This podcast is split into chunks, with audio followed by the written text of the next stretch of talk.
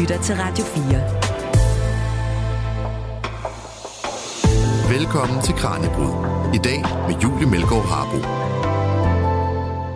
I 2019 skete der et skift i øh, den måde, Danmark tager imod flygtninge på. Tidligere havde flygtninge mulighed for et varigt ophold, men nu er flygtninges opholdstilladelse automatisk midlertidig. Og kravene til, hvornår man må afvise ansøgninger om ophold, ser også markant anderledes ud i dag end for en håndfuld år siden. Der skete altså det, vi kalder et paradigmeskift i dansk udlændingepolitik. Og det har en stor betydning, både for de flygtninge, der skal leve under de nye regler og retningslinjer, men også for de fagfolk, der skal håndhæve de nye regler og gå til grænsen af Danmarks internationale forpligtelser, når man for eksempel skal vurdere, om en flygtning kan få opholdstilladelse eller skal sendes tilbage. Så hvordan påvirker det her paradigmeskift de flygtninge, der opholder sig her i Danmark på øh, midlertidigt ophold? Hvordan adskiller det sig fra den måde, Danmark før i tiden har budt flygtninge velkommen? Og hvordan påvirker det her mere og flere end de flygtninge, der er ramt af de her nyere regler? Det skal vi undersøge i dagens program. Mit navn er Julie Melgaard Harbo. Velkommen til Kranjebrud. Du lytter til Radio 4. Og jeg er så heldig at have to gæster med i dagens program, nemlig øh, Mikkel Rytter, der er professor ved Institut for Antropologi på Aarhus Universitet, og Stine Østergaard Poulsen, der er adjunkt ved VIA University College. Velkommen til jer begge to. Tak skal du have. Og I forsker altså begge to i asyl og øh, integration, men øh, fra hver jeres vinkler. Og så er I begge to medforfattere til bogen øh, Paradigmeskiftets konsekvenser, der altså lige er, lige er udkommet, og som også er udgangspunktet for vores, øh, vores samtale her i dag. Så jeg kunne godt lige tænke mig, at vi startede med at få på plads. Hvad er det her paradigmeskift? Hvad er der taler om, når vi siger paradigmeskiftet? Ja, helt kort kan jeg måske starte med at sige, at det er et politisk øh, ønske om, at man vender sig, at man skifter fra det paradigme, der handler om, at flygtninge bliver modtaget for beskyttelse, og så skal de integreres, til at man vender sig mod et andet paradigme, der handler om, at flygtninge skal modtages, så skal de beskyttes så kort tid som muligt, indtil at forholdene i hjemlandet er tålige, og så skal de hjemsendes. Og hvad var det, der skete her i 2019? Ja, der blev lovgivningen, kan man sige, fuldført eller færdiggjort. Der har været nogle trin siden 2015, men i 2019, der indfører man så, at det, at det her paradigmeskifte skal gælde for alle flygtninges opholdstilladelser, hvilket vil sige, at alle flygtninge har midlertidigt ophold øh, og, øh, og kan sendes hjem, så snart de danske myndigheder vurderer, at der er relativt sikkert i hjemlandet. Og de her vurderinger, dem skal vi også uh, tale om senere. Øh, I Danmark hvad er alternativet så til midlertidig beskyttelse for flygtninge? Altså, hvad har vi ellers prøvet? Hvilke andre modeller har der været? Jamen, I princippet har, har midlertidig beskyttelse altid været en del af FN-konventionen, men der har altid været nogle forskellige spor. Altså man har altid som, som flygtning haft nogle forskellige muligheder for at have nogle integrationsspor frem mod en, en, en mere permanent opholdstilladelse. Og det, man er gået væk fra nu, det er at sige, eller det, man er gået i retning af nu at sige, det er, at denne her beskyttelse er, som sagt, som, som Stine også sagde, midlertidig. Øhm, og det betyder jo, at, at folk de ender i en situation, hvor de igen og igen skal have vurderet deres beskyttelsesbehov, deres, øh, deres ret til at være i Danmark. Øh, det sker nu efter paradigmeskiftet hvert år eller hvert andet år, hvor det, hvor det tidligere foregik hver femte til syvende år. Så tidligere havde man altså en længere periode, hvor man kunne begynde at tillære sig dansk, hvor man kunne tage sig en uddannelse, man kunne få sig et arbejde, man kunne stifte familie, man kunne begynde at planlægge en fremtid, øhm, og man havde også nogle muligheder for at optjene forskellige former for, for tilknytning til Danmark, der gjorde, at man stod bedre i forhold til at kunne få en mere permanent øh, opholdstilladelse senere hen. Og de spor eller de muligheder er væk i dag, øh, i hvert fald i, i en vis grad. Nu er det, at man hvert år eller hvert andet år skal, skal have vurderet forfra, om man har et beskyttelsesbehov. Øh, og det betyder, at folk de kan ikke i samme grad som tidligere i hvert fald øh, planlægge fremtider. De kan ikke forudse, hvor de vil være om et, to, fem år. Og det har nogle konsekvenser.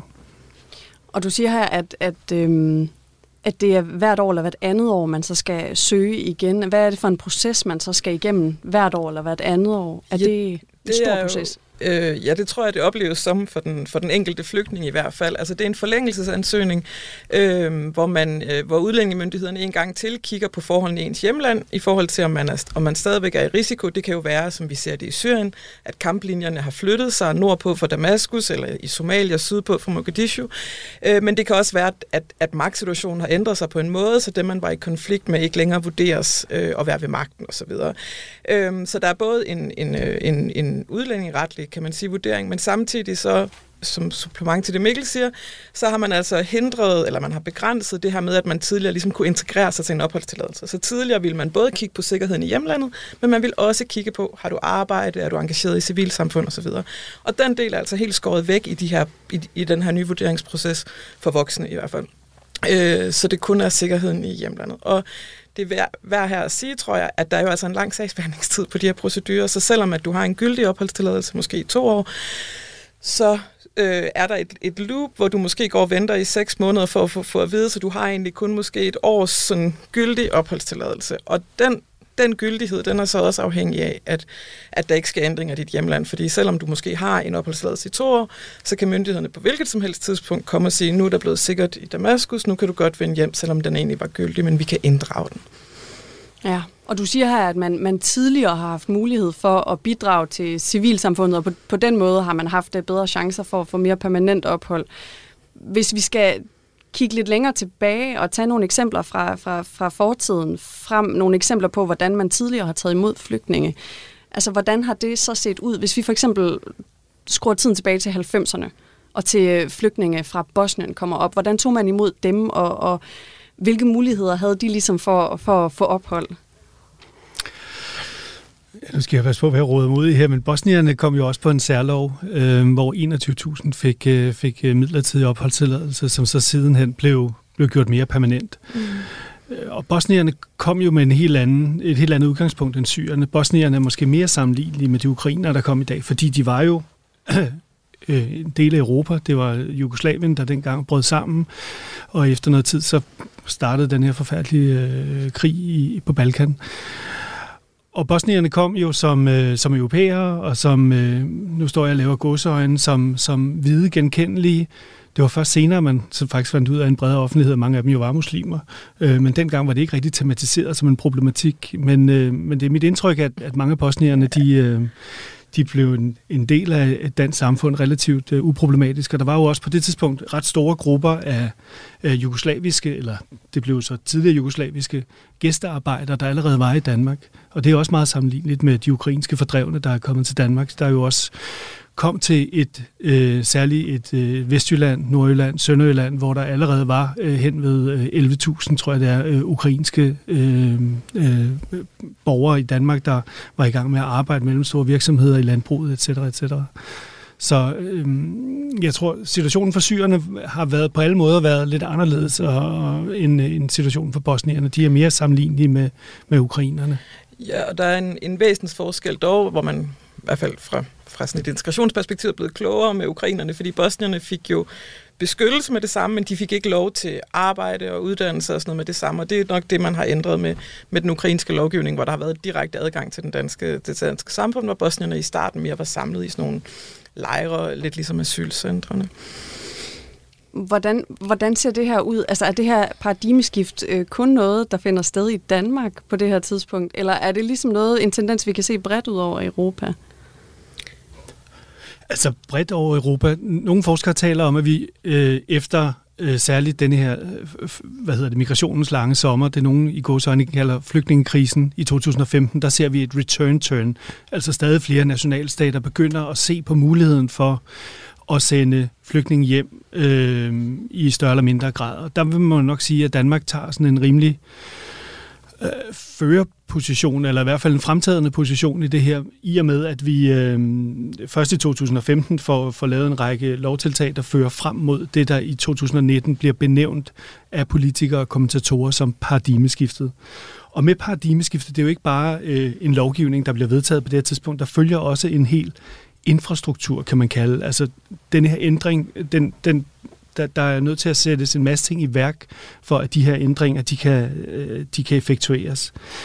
Kort efter, at, øh, at man vedtager øh, L140, der får vi denne her øh, øh, nye sikkerhedsvurdering, som vi også kommer til at tale om senere, den her Country of Origin Information rapport fra øh, Damaskusområdet i Syrien, der på det tidspunkt så viser, at nu er der altså tilstrækkeligt sikkert til, at man kan begynde at sende syriske flygtninge tilbage. Det er kun Danmark, der har den vurdering.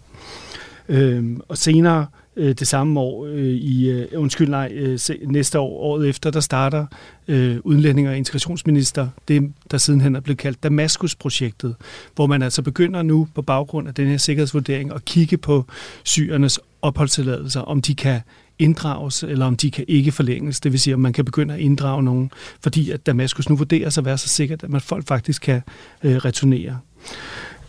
I august 2020, der får vi en ny Øh, hjemrejsestyrelse, som simpelthen skal stå for alt logistikken og alt praktikken omkring, hvordan det her skal foregå. Og endelig i, i juni 21, der får vi en ny hjemrejselov. Så vi har altså efter øh, paradigmeskiftet, den lov, der bliver L140, der bliver vedtaget i februar 2021, over to, to og et halvt år, har vi en række instanser, som er med til at bygge det op, det maskineri, kan man sige, som, øh, som øh, skal effektuere hjemsendelsesdagsordenen, øh, som er øh, den nye øh, dagsorden i dansk politik.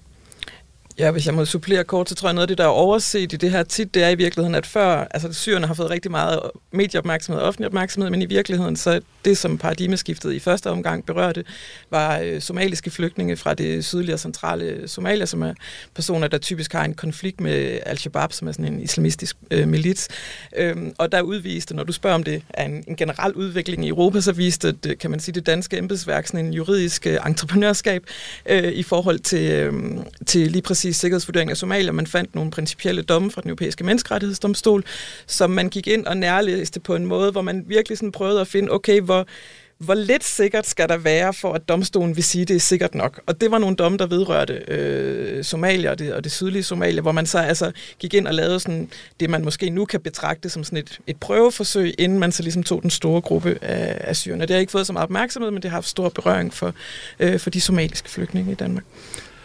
Ja, og som supplement til det, øh, helt enig. Altså et eller andet sted fylder det, du kalder prøveforsøget med somalierne, alt for lidt i den her bog. Fordi, mm. øh, og, og måske også i den brede offentlighed. Det var jo ikke rigtig noget, vi, vi talte om dengang, det skete, og hvilket faktisk er lidt uhyggeligt. Og det hænger måske lidt sammen med den øh, form for presse, ry, omtale, forskellige flygtningegrupper har. Og der er ingen tvivl om, at syrerne, da øh, Damaskus-projektet slår igennem, Øh, det sættes i værk i 2020, og det er i 2021, vi begynder at høre om de første sager med inddragelser, hvor at øh, øh, meget øh, velartikulerede unge mennesker står frem på øh, klingende dansk eller fynsk, øh, jysk, whatever dialekt, og fortæller om, at de er altså fra Syrien, de er flygtet i 2015, de er kommet til Danmark, de troede, de havde en fremtid, og nu har de fået deres opholdstilladelse inddraget. Det var et meget stærkt budskab, som jeg tror resonerede med rigtig mange, og det mobiliserede jo også en masse demonstrationer rundt omkring i landet, øh, det, hvor det her røde hjerte blev sådan et gennemgående symbol. Vi så øh, øh arbejdsgiver var ude og sige, kan det virkelig passe, at jeg skal miste mine gode medarbejdere, som, øh, som jeg meget gerne vil beholde? Øh, kan det passe, eller gymnasierektorer stod frem og sagde, hvorfor skal vi miste vores elever? Øh, kulturpersonligheder, selv politikere, som var en del af det øh, lovgrundlag, altså flertallet bag øh, L140, var ude at sige, Øh, det er vi ikke helt sikre på, at det var det, som egentlig var vores intention med for at stemme for denne her såkaldte paradigmeskifte dengang. Så der skete altså noget med, med, med, med den mobilisering, der var omkring syrerne, hvor at, øh, der var rigtig mange, der begyndte at sige, kan det her virkelig være ret og rimeligt? Og den mobilisering var der ikke omkring somalierne, og det er faktisk, ja, lidt uhyggeligt. Men når man så har lavet det, de her forsøg på at sende, på at sende dem hjem, altså både syrerne og somalierne, hvordan er det gået med hele den her hjemsendelsesproces? Ja, det er jo ikke rigtig gået, kan man sige, i den forstand, at det man jo gør, og det som paradigmeskiftet gør, det er, at man øh, altså, forsøger at, øh, at inddrage opholdstilladelse eller nægter at forlænge opholdstilladelsen til en række flygtninge, og dem, der så ligesom ikke får forlænget deres opholdstilladelse, så ligger der jo ligesom i logikken i paradigmeskiftet, at så skal de sendes retur til deres oprindelseslande. Men i praksis har man ikke haft hjemsendelsesaftaler på plads.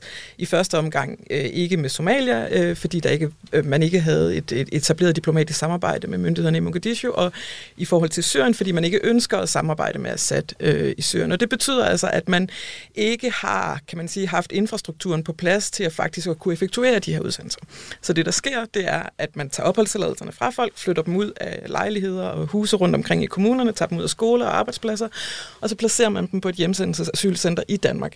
Så alle de mennesker, eller i hvert fald langt størstedelen af de mennesker, der imod deres vilje har fået inddraget deres opholdstilladelse, er eller burde være på asylcentre. Nogle er så rejst videre, og så er der nogen, der frivilligt er, har taget imod en repatrieringsstøtte og rejst tilbage. Men man har altså ikke, kan man sige, Øh, når man taler om hjemsendelse i, i forbindelse med paradigmeskiftet, så er det lidt et politisk røgslør for den praksis, vi ser udfolde sig, hvor der er ingen tvangsmæssige udsendelser til Syrien og meget få til Somalia.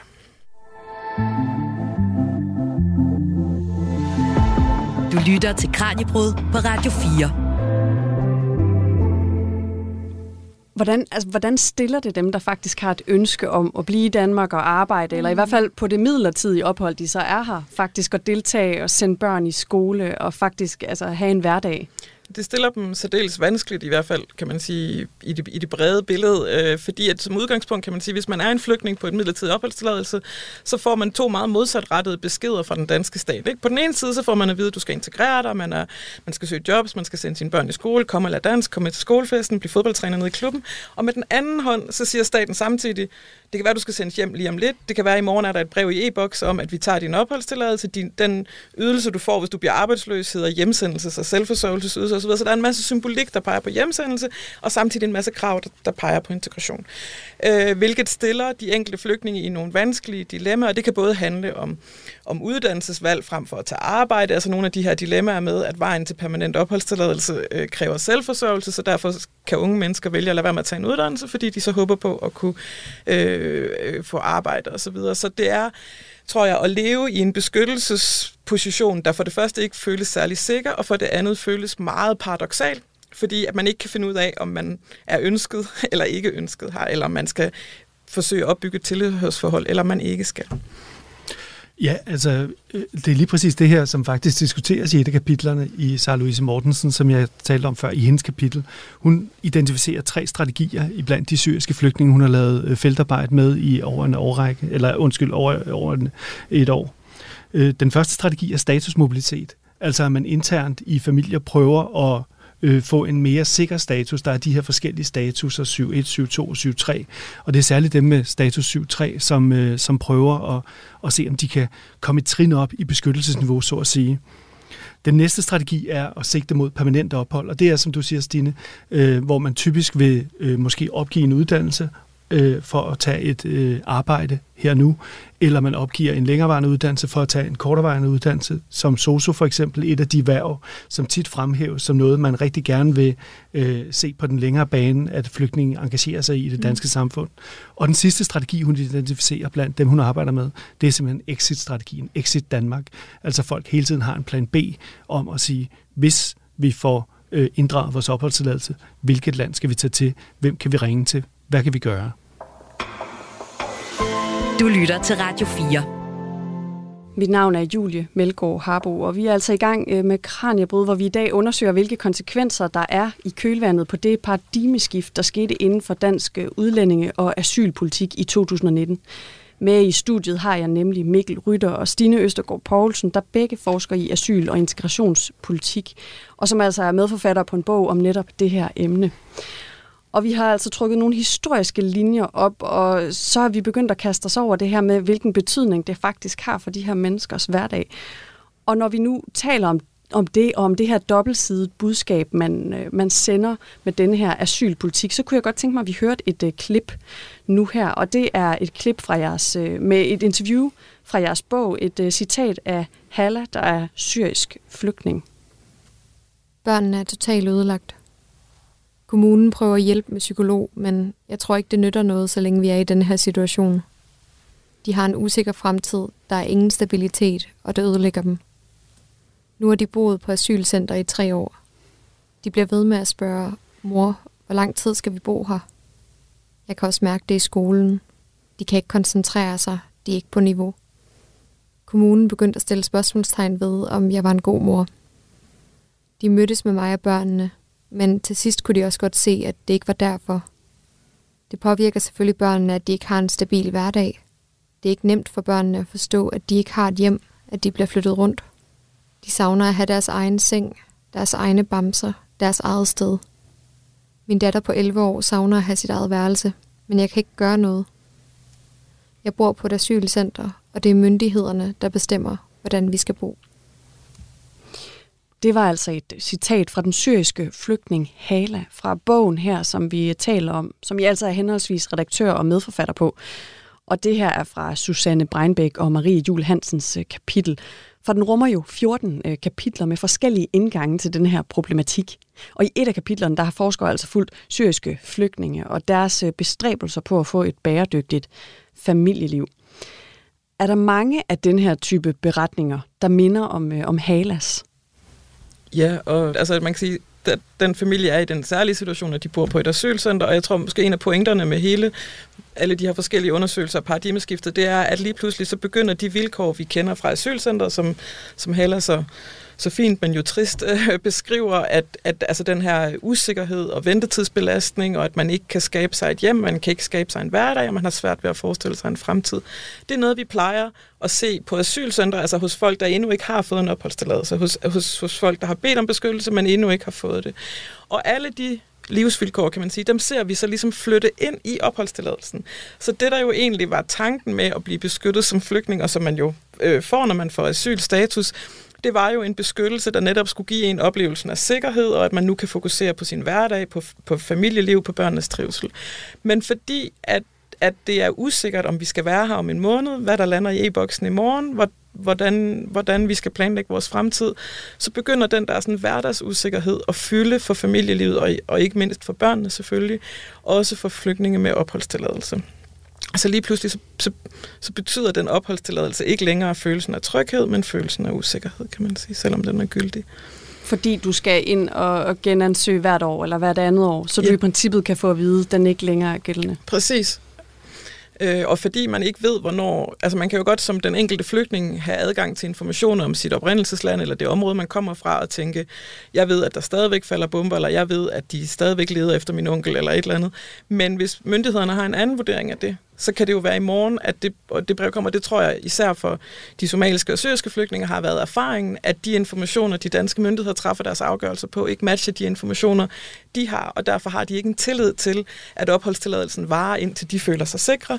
De har en, en, en frygt for, at den ikke varer længe nok, kan man sige, i forhold til at, at, at, at, at, kunne, at kunne være sikre.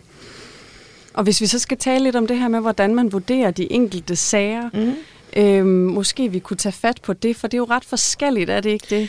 Hvordan jo. sager bliver vurderet? Jo, altså man kan sige, at reglerne er jo ens. Ja. Øh, men det er klart, at, at især for, den, for de type konflikter, vi snakker om nu her, så er der en, en grundlæggende forskel mellem det, man kalder en generaliseret forfølgelse, hvor man er forfulgt, fordi bomberne falder i ens hjemland, der er krig, og de kan ramme dig, de kan ramme mig, når vi går ned og handler. Det er sådan set lige meget, de falder bare. Og så er der den individualiserede forfølgelse, hvor nogen leder efter lige præcis dig på grund af din politiske holdning, eller din religion, eller din seksualitet. Øhm, og for øh, syrerne og øh, der har, der har dem, der har mistet deres opholdstilladelse indtil videre, kan man sige, haft beskyttelse på baggrund af den her generaliserede forfølgelse, altså fordi der var en borgerkrig eller nogle konflikter i Syrien. Øh, og der vurderer man jo så fra myndighedernes side, at nu er der områder i Syrien, hvor, der, hvor bomberne ikke længere falder, i hvert fald ikke så intensivt, som, som, det, som det kræver. Altså, jeg tror, for at forstå det her, så skal man forstå, at der er ligesom sådan et, et intensitetskrav at der må godt være lidt farligt, og det har man menneskerettighedsdomstolens ord for. Der må godt være uro, der må godt være en gang imellem et angreb osv., men så længe, at, at det ikke er sådan en intensiv konflikt, øh, så, så, så er det ikke nok, kan man sige, til at få beskyttelse. Og det betyder altså, at i stedet for, at vi snakker om, hvorvidt Syrien er sikker eller ej, så er man inde og kigge på regioner, Øh, lidt ligesom hvis vi forestiller os, at øh, Region Syd i Danmark var sikker, men øh, Region Midtjylland ikke var. Øh, på samme måde er man altså inde og kigge på, okay, hvor mange bomber er der faldet her de sidste par måneder, hvordan ser sikkerhedssituationen ud. Og det er jo så der, hvor man øh, kan være uenig om, hvordan øh, sikkerhedssituationen er i de enkelte områder. Ja, for det må da være noget af en opgave at skulle vurdere om, øh, altså hvis vi tager eksemplet her med Midtjylland er der, er der stille og roligt, men der bliver smidt bomber i Nordjylland. Det må da være rimelig svært ja. at vurdere, om det trækker sig tilbage til det område, man så sender folk ned til. Og jeg tænker, der må der have været problemer også med nogen, man har haft planer om at skulle sende hjem, og så inden man overhovedet har nået til en hjemsendelse, så er konflikten vel bredt sig igen. Ja, præcis. Der kan man sige, at Irak er et, et rigtig godt eksempel på et land, hvor man sådan tænker, nu er Saddam væltet, så kan vi alle sammen godt vende tilbage, og det har jo så brudt ud, brudt ud i sådan mere sekteriske konflikter. Men jeg tror, det der er afgørende at sige, det er, at, øh, at hvis man, altså flygtningekonventionen stiller nogle høje krav til, hvor sikkert der skal være. Det handler om stabilitet, netop fordi man har en erfaring med, at konflikter er øh, mobile, de varierer, så de, de kan vælte frem og tilbage. Men der er en, altså nu bliver det meget teknisk, men der er en række flygtninge i Danmark, som ikke har opholdstilladelse efter flygtningekonventionen, men efter den europæiske menneskerettighedskonvention, kan man sige. Og der er kravene ikke så, så, så strenge, og det betyder altså, at den her stabilitet, kravet om stabilitet, det ikke gælder øh, for de her flygtninge, og det er typisk dem, man er inde og forsøge at inddrage. Og det får jo konsekvenser for, det, for den enkelte flygtning, fordi at for at kunne være tryg ved at vende tilbage, så kræver det jo netop, at man forventer stabilitet. Øh, og det er så det, de enkelte flygtninge ikke kan se findes for eksempel i Syrien. Men hvis, et krav, hvis det ikke er et krav med stabilitet for dem, mm. hvad er det så ligesom for nogle kriterier, der skal leves op til her, før man tænker, I skal hjemsendes? Jamen det er helt, altså det er igen, nu, jeg, jeg beklager, det bliver meget teknisk, men det, det er fra nogle, øh, fra nogle domme fra Menneskerettighedsdomstolen, som faktisk handler om øh, borgerkrigen i Mogadishu i Somalia, hvor man simpelthen er inde og tælle, hvor mange kamphandlinger skal der være, hvor mange, lig, hvor mange civile tab skal der være, hvor intensivt skal det være. Og det er på niveau, altså man er så langt ned, og så sidder man jo og læser rapporter, der kommer ud fra de forskellige lande og prøver på at forholde sig til det. Og hvis jeg må sige en sidste teknisk bemærkning, så tror jeg, det er vigtigt at sige, at rigtig mange af de syriske flygtninge, der har fået inddraget deres opholdstilladelse, men ikke ønsker, altså, som, men som ikke føler, at det er sikkert at tage tilbage til, til Syrien. Det handler om, at de er egentlig enige om, at øh, at bomberne ikke falder øh, over Damaskus længere. Det tror jeg alle er rimelig enige om, fordi Assad har vundet krigen. Men det svarer jo til, at det er forfølgeren, der har vundet. Det svarer jo lidt til, altså uden øvrig sammenligning overhovedet, at det var Hitler, der vandt 2. verdenskrig. Så ja, det er rigtigt. Nu bliver der ikke længere, falder bomberne ikke længere over Berlin, men vil man kunne sende jøder tilbage? Og på samme måde er mange af syrerne jo i den situation, at de flygtede på grund af bomberne, men fordi de nu har været i udlandet, jamen så bliver de mistænkt, eller er bange for at blive mistænkt for at være landsforrædere, fordi at det er Assad, der har vundet, og altså at det er hans efterretningstjeneste, der venter, når man kommer tilbage. Og det er en teknisk detalje, men den fylder enormt meget for de flygtninge, der er bange for at vende tilbage. Ja, det er da klart. Flere taler om, at vi flygtede fra Assad. Ja. Altså, øh, og, og, og der er ingen tvivl om, at den syriske efterretningstjeneste har været vidt berygtet for sin effektivitet i at, at holde styr på, hvem og hvad og hvordan øh, folk øh, agerer. Jeg synes altså også, det er vigtigt, og jeg ved godt, at det er lidt en, en, en, en varm kartoffel, men, men vi bliver nødt til også at tale om, at, at de her rapporter, sikkerhedsrapporter, de her såkaldt Country of Origin Information rapporter, der bliver lavet, der er Danmark jo også øh, sammen med enkelte andre lande, dem der siger, at der er sikkert i Damaskus. Det er der ikke så mange lande, der siger. Og det beror på denne her rapport, der bliver lavet på et tidspunkt med øh, de danske myndigheder med hjælp fra Dansk Flygtningehjælp, hvor på baggrund af 12 interviews øh, bliver der lavet en sikkerhedsvurdering af Damaskusområdet, som Stine også øh, siger. Efterfølgende har 11 af de 12 jo så været ude og sige, at de mener, at de er fejlciteret. Altså det, de har sagt, er blevet tvistet på en måde, så deres, det samlede indtryk, de har givet, eller de mener, de har givet i det interview, er blevet øh, cherrypicked og blevet til, at der nu er sikkert. Og jeg skal ikke gå ind i, øh, om det er rigtigt eller ej, så meget er jeg ikke inde i sagen. Jeg vil bare sige, det er ligesom situationen. Og, og i andre tilfælde vil man måske have have, have haft et forsigtighedsprincip og ikke begynde at bruge den rapport. Øh, man måske læne sig op af nabolandets rapport eller lave rapporten om, fordi det er ret fatalt øh, i og med, at folk de vil jo få inddraget deres beskyttelsesstatus i Danmark. Men det gjorde man altså ikke, og man bruger den rapport, og problemet er lidt, eller øh, konsekvensen er lidt, at når først en rapport er, eksisterer, altså rapporter bliver jo lavet på baggrund af andre rapporter, der er en stor vidensophobning af sikkerhedssituationer rundt omkring i verden, herunder også Damaskus. Og andre lande vil nu også læne sig op af den danske rapport, fordi den eksisterer jo nu, og den har ligesom fået legitimitet, fordi den indgår i den her vidensophobning, vidensgenerering, øh, som sker. Hvem, hvem, er det, der har, altså, hvem er det, der er forfatter på den her rapport, hvor mange føler sig, føler sig mistolket? Det er, altså, Udlændingsstyrelsen har et, øh, et, et kontor, der beskæftiger sig med sådan, kan man sige, sikkerhedssituationen rundt omkring i verden, og de de laver så løbende undersøgelser øh, fra de lande, hvor Danmark typisk modtager asylansøgere fra. Øh, og, de laver, og der er en, det kan man sige, det er en hel metode, eller det er en hel disciplin, og så tager man ud i verden og interviewer forskellige kilder, der ved noget om, om sikkerhedssituationen i de pågældende land, og så udgiver de så rapporter.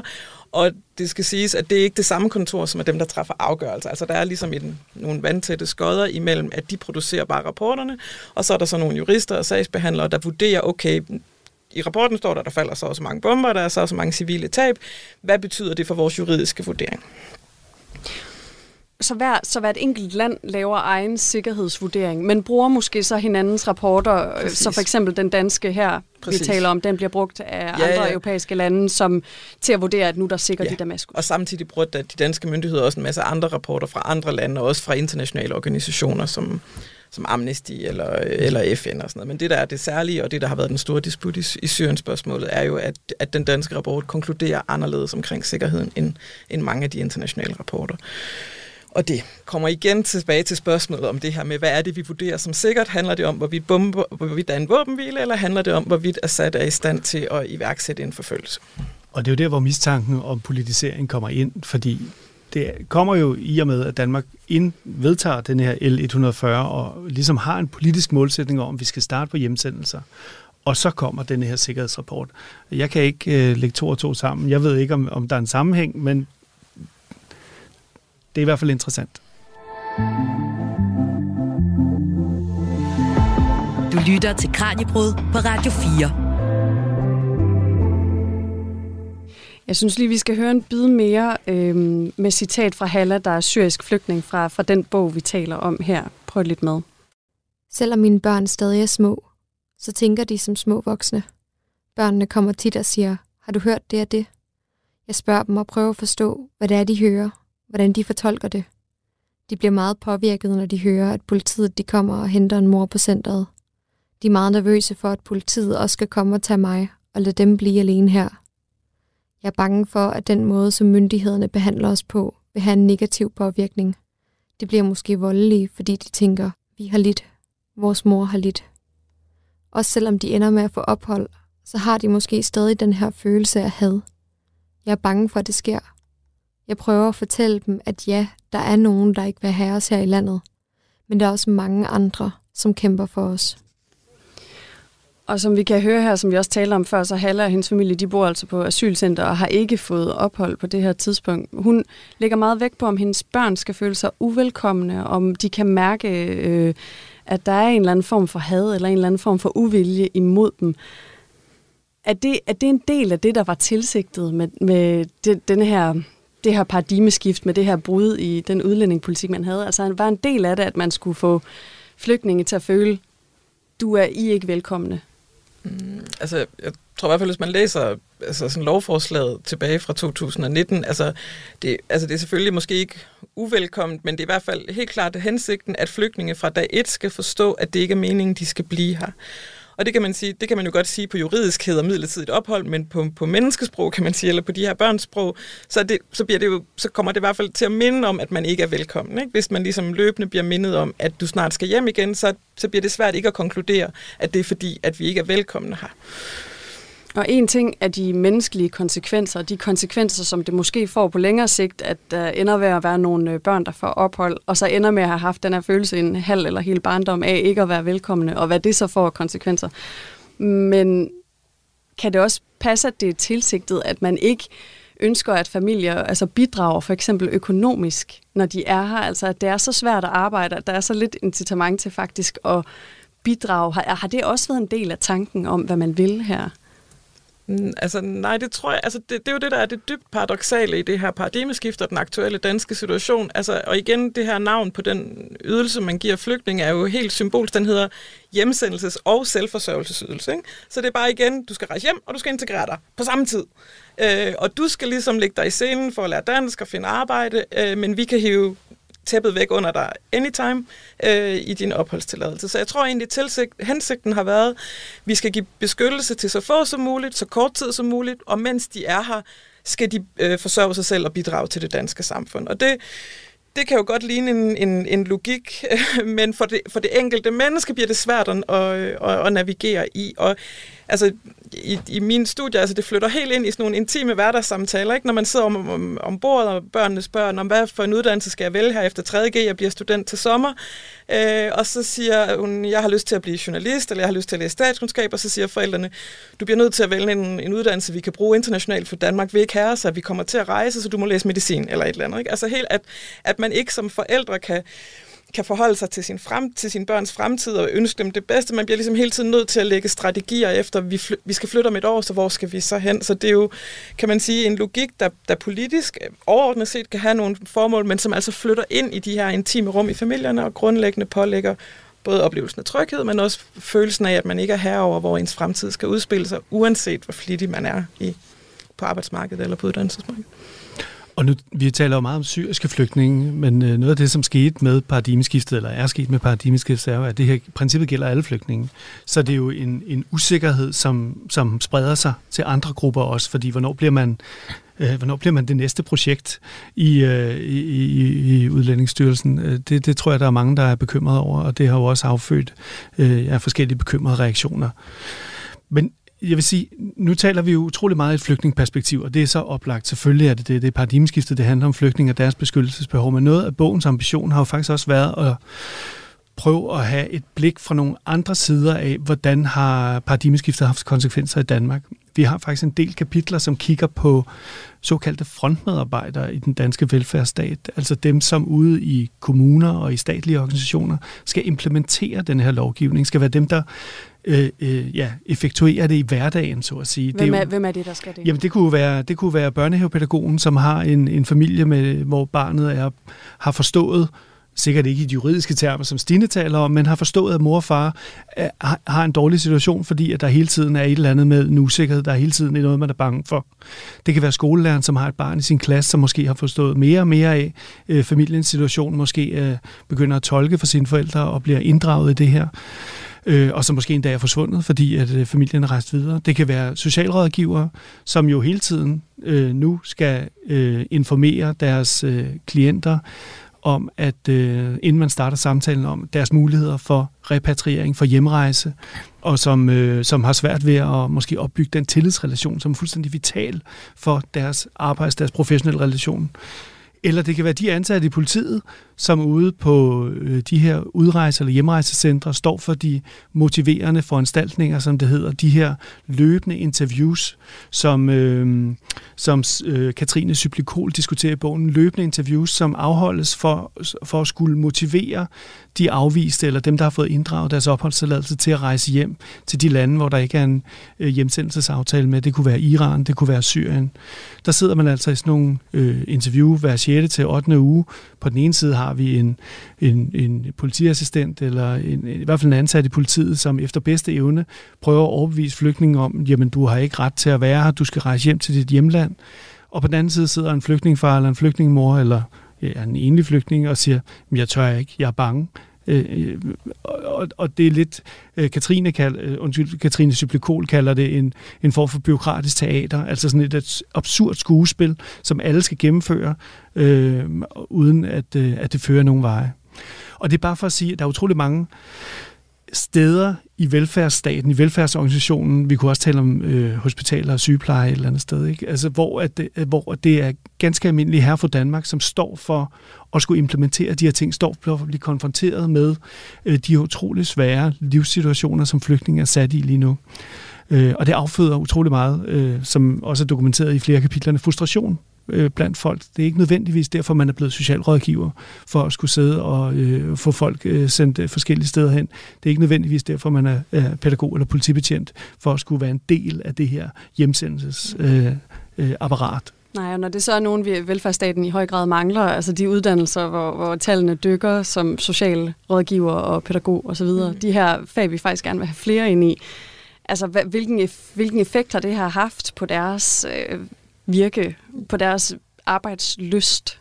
Altså, det, som vi, vi får at vide, det er, at altså, det skaber den her grundlæggende tillidskrise. Ikke? At man sidder og skal ligesom være det... Øh, velfærdsstatens varmehånd, kan man sige, ikke? der skal motivere til at lære dansk, eller skal motivere til at, øh, at få et familieliv til at fungere under de vilkår, der nu er. Men så føler man lige pludselig, at man er blevet sådan... Øh, statens hårde hånd, ikke? der siger, nu skal du også huske at rejse hjem. Og, og jeg tror, hvis der sker den her tillidskrise mellem, øh, kan man sige, borgere og professionelle i, i velfærdsstaten, ikke? så har man et fundamentalt problem, øh, fordi så tror man ikke, at læreren eller socialrådgiveren vil os det bedste. Hvis, hvis jeg både skal tro på, at du virkelig gerne vil hjælpe mig til at få mit drømmejob eller komme i uddannelse, og du så samtidig lige skal indlede samtalen med at sige, hey Stine, har du overvejet, om du vil rejse hjem? Øh, så, har jeg ikke, så, så sker der et, et tillidsbrud, som jeg tror ikke er, er skadeligt på sådan, kan man sige, som ringe i vandet i forhold til, hvordan, øh, hvordan, den, her, øh, hvordan den her samfundsmodel øh, skal hænge sammen. Og i forhold til de enkelte faggrupper er det ekstremt demotiverende. Jeg lavede en undersøgelse af socialrådgiver i øh, 17 forskellige øh, kommuner, og som, som blev afbrudt af corona, og så skulle vi ligesom samle det op igen, og det jeg opdagede, det var, at rigtig mange af dem havde sagt op, øh, mellem kroner. Det, der var selvfølgelig også en hård nedlukning, det er slet ikke det. Men det, når jeg snakkede med dem, så var det, at man ligesom netop ikke følte, det var sgu ikke det her, jeg gik ind i feltet for, det er, ikke, det er ikke det, der får mig op om morgenen, og sådan, jeg vil ikke sidde og være en udlændingepolitiks lange arm, jeg vil stå for integration og så videre, og det, og det tror jeg er meget sigende for mange af de her øh, velfærdsprofessionelle grupper, at de oplever det meningsløst at skulle implementere en, en, øh, en udlændingepolitik, som modarbejder en integrationspolitik. Så, har, altså, så hvis man, man er blevet socialrådgiver for for eksempel og, og vil, øh, vil hjælpe med inte, altså integrering, hvordan står man så i dag som socialrådgiver? Ja, så tror jeg, man står lidt, på en måde jo lidt ligesom flygtning, ikke? men jo selvfølgelig på anden hånd. Altså man står paradoxalt, ikke? fordi at man vil gerne det arbejde, og der foregår jo altså stadigvæk en masse integrationsarbejde og en masse integration øh, rundt omkring øh, nedenunder paradigmeskiftet, kan man sige. Ikke? Men det er bare på på, det, på, det, på, det, på den baggrund, at det er, at flygtningen ikke øh, kan, kan vide sig sikker. Altså når vi snakker nu her om, at man, man skal arbejde, og sådan, jamen det er sådan set fuldstændig ligegyldigt, når udlændingemyndighederne kigger på, på, din, øh, på din forlængelse, og hvorvidt du har været i arbejde eller ej. Øh, så jeg tror, mange oplever, øh, altså socialrådgiver for eksempel, oplever et magtforhold, der lige pludselig har, for, har fordrejet sig, ikke? i stedet for ligesom at tænke, jeg er med dig, vi finder ud af det her, øh, hvordan, hvordan, skal, hvordan skal din vej ind i Danmark blive? Øh, så føler man lige pludselig, at man er blevet givet en kasket på, som er, sådan, øh, som er, som er udlændingemyndighedernes. Øh, fordi at udlændingemyndighederne, de er jo kun i kontakt med, med den enkelte flygtning i e-boks, men man er det ansigt nede på kommunen, som den enkelte flygtning kender og så videre, og det tror jeg skaber nogle, nogle frustrerende arbejdsforhold. Ja, om, ja, altså sådan, at det, det bliver modproduktivt ikke, et eller andet sted. Ikke? Altså at man med den aktuelle flygtningelovgivning lidt spænder ben for ambitionerne om at få alle med øh, ind på arbejdsmarkedet, ind på uddannelsessystemet med som aktive borgere i samfundet. Altså hvis, når vi hele tiden har en gruppe, som, som ikke har noget incitament til det, og måske hele tiden øh, i et af kapitlerne bliver der også diskuteret, at børnene har måske bedre af at lære arabisk og engelsk end dansk, fordi øh, hvis vi om to år skal sendes tilbage til Mellemøsten, eller skal rejse videre til et engelsktalende land, så er dansk ikke øh, super anvendeligt. Så Øh, øh, Stine og jeg, vi er jo ikke politikere, vi er jo forskere og har talt med en hundens masse øh, flygtninge omkring nogle af de her problematikker og prøvet at forstå nogle af de dynamikker og strukturer, der er omkring det her. Så jeg tror ikke, vi, vi er nok ikke de rette til at vurdere, om det, det, det, det, det er ordentligt eller ej, men, men der er i hvert fald, øh, jeg synes godt, man kan gå så langt til at sige, at det er counterproductive, eller hvad sådan noget hedder på dansk, at det, det, det spænder ben for sig selv, det her system, og det burde politikerne måske som har været med til at vedtage det, også har modet til at kigge på og sige, jamen nu har vi faktisk fire og et halvt år senere, nu kan vi se konsekvenserne af det her. Øh, og det er ikke hensigtsmæssigt, altså fordi vi samtidig øh, har en meget proaktiv, og nu begynder der også at tale om, at vi skal importere arbejdskraft på alle mulige måder. Jamen, hvis vi har en masse med syrisk, med somalisk, med alle mulige flygtningebaggrunde i Danmark, som er en del af det danske samfund allerede, er i gang med uddannelse, taler dansk, øh, har måske en fod inden for på arbejdsmarkedet, hvorfor så ikke give dem en chance? Og hvis det ikke er det, der er lagt op til, når man vil have udenlandsk arbejdskraft ind, altså hvilke, hvis man stadig, hvis man tænker, at det skal blive ved med at være sådan her, som vi har talt om, hvilke konsekvenser kunne man forestille sig, at det vil have på, sådan på længere sigt, hvis vi har en hel gruppe mennesker, hvor familier for eksempel øhm, tænker, at det giver bedre mening at lære engelsk og arabisk, end at lære dansk, fordi vi ved alligevel ikke, om vi er her om et år eller om fem år. Hvordan kunne man forestille sig, at den her gruppe så kunne ende mm. med at se ud om en håndfuld år, om 10 år, om længere hen? Ja, altså jeg tror, man kan forestille sig nogle familier med nogle meget paradoxale tilhørsforhold, ikke? Øh, med at være vokset op og i et uddannelsessystem, hvor man, hvor man ikke har kunne, kunne planlægge ligesom ens klassekammerater og så videre. Øh, så, så lidt ligesom jeg talte før om en tillidskrise mellem professionelle, så tænker jeg da også, eller det, det er i hvert fald noget, det vores forskning allerede viser, at, at især blandt de unge er der en tillidskrise, kan man sige, i forhold til at tilhøre det danske fællesskab eller, eller det danske samfund. Og noget andet, tror jeg, som måske er sådan lidt mere helikopterperspektiv, der man kan forestille sig, det er også, at der udvikler sig en, en en paradoxal eller problematisk demokratisk situation, fordi at det, der ligesom sker nu med den lovgivning, vi har indført nu, det er jo, at der er en større og større del af den danske befolkning, som aldrig kommer i nærheden af det danske statsborgerskab. Formentlig aldrig kommer i nærheden af et permanent ophold. Og det vil altså sige, men samtidig vil, vil mange af dem sikkert få det forlænget. Ikke? Altså vi taler om afghanske flygtninge, Taliban, de går nok ikke nogen steder lige forløbig og så videre. Der er en masse flygtninge fra en masse lande, som er på de her 1-2-årige opholdstilladelse, men formentlig, hvis vi kender den internationale situation, kommer til at være her i rigtig, rigtig mange år. Øh, og for mange af dem bliver det vanskeligere, og det kan man sige gennem en årrække, vanskeligere og vanskeligere at få adgang til permanent øh, ophold, og nærmest umuligt at få adgang til dansk statsborgerskab. Og det betyder altså sådan rent demokratisk, at vi kommer til at have en større og større gruppe af de mennesker, der befinder sig i Danmark og bor og arbejder og uddanner sig i Danmark, som ikke har stemmeret. Så vi bliver altså i den demokratiske underskudssituation, at vi er nogen med vores rødbedefarvede pas, der vedtager nogle lov for en anden del af befolkningen, som ikke har de rødbedefarvede pas. Og sådan har det selvfølgelig altid været, men proportionerne kommer til at blive skævvredet på sigt, hvis man vedholder den her lovgivning, og det er i hvert fald en ny demokratisk situation, som man jo så må forholde sig til. Ja, det må man sige. Altså, det er jo ikke hensigtsmæssigt på nogen måde. År tilbage, der talte vi rigtig meget om sammenhængskraften, og, og tit blev der udpeget forskellige flygtninge-indvandrergrupper som problematiske for sammenhængskraften. Men øh, på baggrund af, af nogle af de snakke, vi har haft her, på baggrund af bogen, så begynder vi måske også at kunne se en, en flygtning-udlændingepolitik, som er problematisk for sammenhængskraften, fordi vi har fået så mange øh, lovgivninger, som med nålestiksoperationer rammer folk på nogle særlige måder, får nogle særlige effekter øh, øh, i løbet af deres liv. Inden vi runder af, så kunne jeg godt tænke mig at tale lidt om, hvordan det her det flugter med hele ideen om at have en asylpolitik. Øh, fordi vi har talt meget om det her med, hvordan man skal bidrage, eller hvordan man håber på, at øh, flygtninge på midlertidigt ophold, de vil samtidig med, at de er her midlertidigt, så vil bidrage øh, til, til den danske mhm. stat. Hvordan, øh, hvordan kan det skure lidt i ørerne, hvis man tænker på, hvad asylpolitik egentlig er til for, og hvem det egentlig er til for? Ja, altså det er jo for mig at se, eller fra min forskningsvinkel, den, det fuldstændig centrale spørgsmål, så det er jeg rigtig glad for, at vi når omkring. Øh, altså, asylpolitik er til for at beskytte folk, der ellers risikerer forfølgelse. Det er ikke til for at sikre, at vi har nok medarbejdere på slagterier eller på vaskerierne. Det er selvfølgelig dejligt, at hvis vi også får det oveni, så kan folk på flugt få et meningsfuldt arbejdsliv og sådan noget. Det er slet ikke det.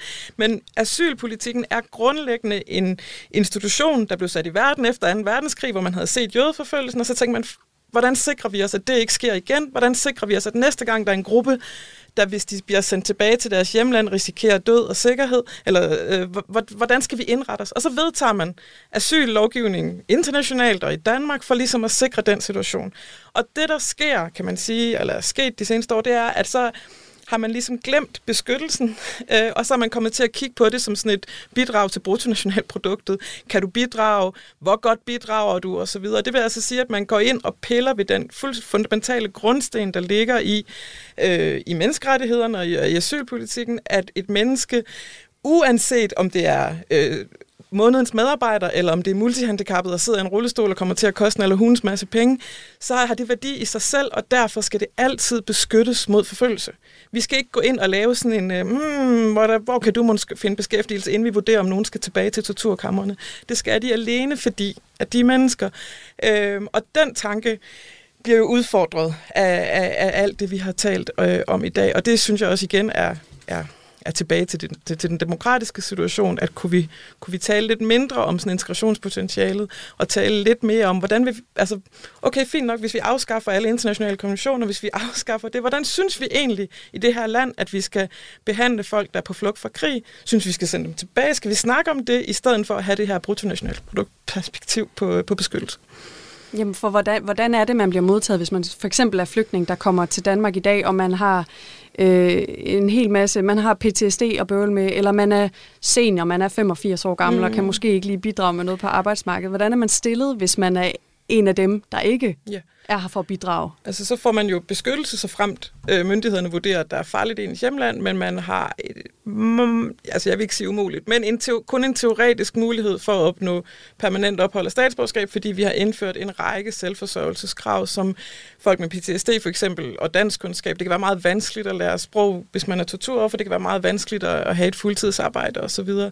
så lige nu har vi ligesom, kan man sige, en, en beskyttelse, der rummer alle, men sikkerheden i beskyttelsen bliver afhængig af din arbejdsevne. Ja, jeg synes også, det, det, er, jo, det er jo et stort spørgsmål, men vi må jo også kigge øh, længere tid tilbage, øh, inden vi kigger frem. Altså hvis man kigger tilbage i tiden, Danmark har jo taget flygtningegrupper, som har haft beskyttelsesbehov. Det kommer ikke til at forsvinde. Der kommer til at være krig og konflikt, naturkatastrofer rundt omkring, som vil sende flygtninge afsted, og mange af dem, nogle af dem vil komme til Danmark. Men hvis vi kigger på vores historie over de sidste ja, øh, 60 år, 70 år næsten, Ungarn, Vietnam, Iran, Irak, Somalia, Bosnien, Kongo, Afghanistan, Eritrea, Syrien, folk fra forskellige dele af landet, eller verden, som er kommet til Danmark øh, og netop har øh, haft et beskyttelsesbehov, og, og, og de bliver jo en del af det danske samfund over tid. Øh, og, og bidrager til det sande samfund, bliver danske borgere. Øhm, og det perspektiv savner vi måske også nogle gange. Det bliver meget sådan nogle øjebliksbilleder, vi sidder med en eller anden statistik og siger, nu er det kun 40 procent af syrerne, der er i arbejde, eller nu er det 40 procent af ukrainerne, der er i arbejde. Men, men på den lidt længere bane, så, så, så, så er det jo en, en del af det internationale globale samfund, som er opbygget efter 2. verdenskrig, hvor vi har nogle flygtningekonventioner, og øh, hvis vi vil holde fast i dem, så, øh, så er det jo også en del af pakken, at Danmark også selvfølgelig skal, skal være med på vognen her. Og det må blive de sidste ord her i dag. Vi skal nemlig til at runde af. Jeg har talt med Mikkel Rytter, der er professor ved Institut for Antropologi på Aarhus Universitet, og Stine Østergaard Poulsen, der er adjunkt ved VIA University College. Henholdsvis øh, redaktør og øh, medforfatter til bogen Paradigmeskiftets konsekvenser. Så hvis man vil vide mere om det her, vi har talt om i dag, så er bogen altså ude på hylderne nu, eller øh, tilgængelig ganske gratis som e-bog på unipress.dk. Programmet er produceret af Videnslyd for Radio 4. Mit navn er Julie Melgaard Harbo. Tak fordi du lyttede med. De danske abortregler er ikke blevet ændret i 50 år. Var jeg blevet voldtaget af en mand, så ville jeg kunne få en abort. Men nu er det systemet, der siger, du skal have et barn. Men systemet, der tvinger kvinder til at føde de uønskede børn, vejleder samtidig til, hvor fosteret kan fjernes. Jeg siger til dem, hvis de spørger, hvor kan man få afbrudt den graviditet, så siger jeg, at det kan man for eksempel i Malmø. Er retten til liv kvindens eller systemets beslutning? Den der følelse af ikke selv kan bestemme over sin krop, det er det værste, jeg har oplevet. Lyt til Abortturisten i Radio 4's app, eller der, hvor du lytter til podcast. Radio 4. Ikke så forudsigeligt.